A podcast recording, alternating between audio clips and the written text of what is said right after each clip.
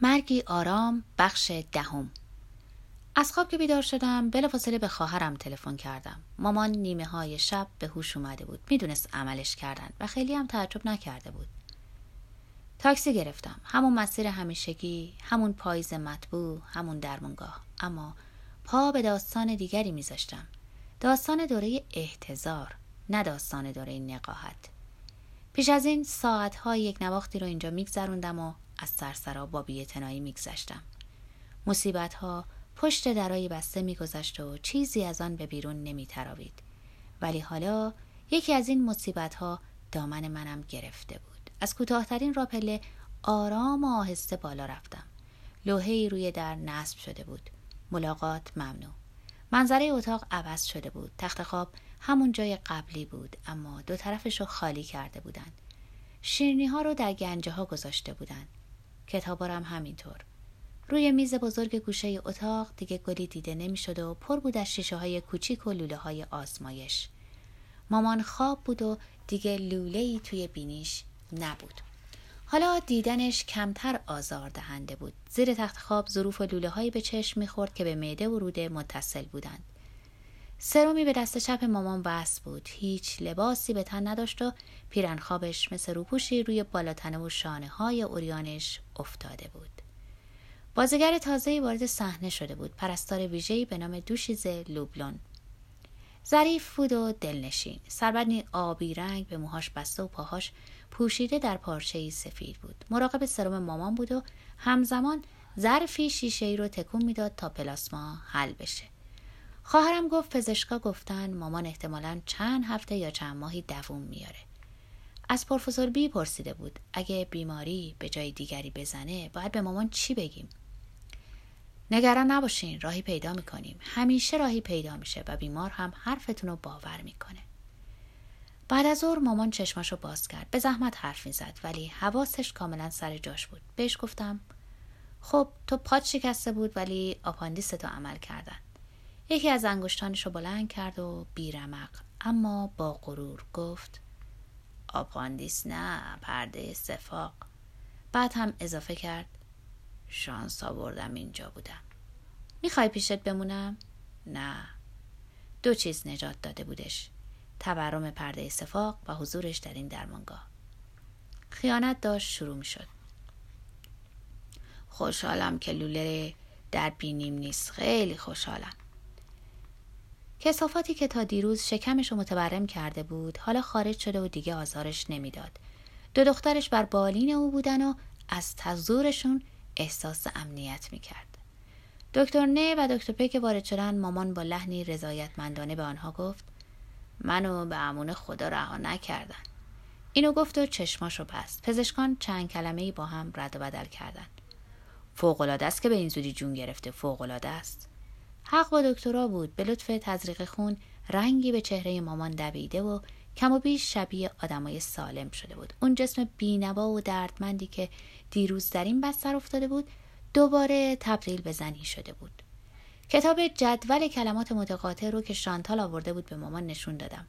با بیحالی به پرستار مخصوصش گفت من ویراست جدید لغتنامه بزرگ لاروس رو دارم. برای حل جدول خریدمش. این لغتنامه یکی از آخرین دلخوشیهاش بود. مدتها پیش از آن که بخردش با من حرفش رو زده بود. هر بار که سراغ این لغتنامه می‌رفتم چشمای مامان برق می‌زد. باید کلماتی رو که با یک نفس از دهان خارج می‌کرد از روی لبهاش میخوندی. ابهامشون اونها رو مثل رموز غیبگویان دلهوره آور می‌کرد. خاطرات و افکار و دلمشغولی هاش خارج از حیطه زمان در نوستان بودن و صدای بیجان مادر و نزدیکی مرگ اونها رو تبدیل به رویاهایی غیر واقعی و دلگداز می کرد. ساعتهای متمادی خوابیده بود. گهگاه چند قطره آب از لوله شیشهای می مکید. در دستمالای کاغذی که پرستار جلو دهانش می گرفت توف می کرد. شب صرفه هاش آغاز شد. مادبازل لوران که اومده بود از حالش خبر بگیره اونو در جای خود نشاند. شونش رو مالید و کمک کرد خلط سینش رو خالی کنه. مامان با لبخندی آشکار از او تشکر کرد. اولین لبخند بعد از چهار روز پوپت تصمیم گرفته بود شبا در درمونگاه بمونه به من گفت تو وقت جون دادن پدر و مادر بزرگ کنارشون بودی اما من نه حالا من کنار مامان میمونم و ازش مراقبت می‌کنم دوست دارم کنارش باشم قبول کردم مامان تعجب کرد. چرا می‌خوای شب و اینجا بمونی؟ لینا رو که عمل کردن توی اتاقش خوابیدم. همه این کارو می‌کنن. جدا بسیار خوب. سرما خورده و تبدار به خونه برگشتم. از درمانگاه گرم بیرون اومده و در هوای مرتوب پاییز سرما خورده بودم. قرص خوردم و خوابیدم. تلفنم رو قطع نکردم چون هر لحظه ممکن بود مامان به قول پزشکان مثل شم خاموش بشه. قرار بود هر اتفاقی افتاد خواهرم فورا خبرم کنه. ساعت چهار صبح با زنگ تلفن از خواب پریدم. با خودم گفتم تموم شد. گوشی رو برداشتم و صدای مرد ناشناسی رو شنیدم. اشتباه گرفته بود. تا نزدیکه های سحر خوابم نبرد. ساعت هشت و نیم دوباره تلفن زنگ زد. با عجله گوشی رو برداشتم. پیغامی بی اهمیت از این دستگاه سیاه رنگ که به رنگ نشکش بود. نفرت داشتم. مادرتون سرطان داره شب و به صبح نمیرسونه. یکی از همین روزا اونو بر میدارم و صدای زمزمه می‌کنه تموم شد. از باغ گذشتم و پا به سرسرا گذاشتم. آدم خیال می‌کنه در فرودگاهه. میزای کوتاه صندلی های راحت مدرن آدمایی که به هم سلام میدن یا خدافزی می‌کنن و همدیگر رو میبوسن.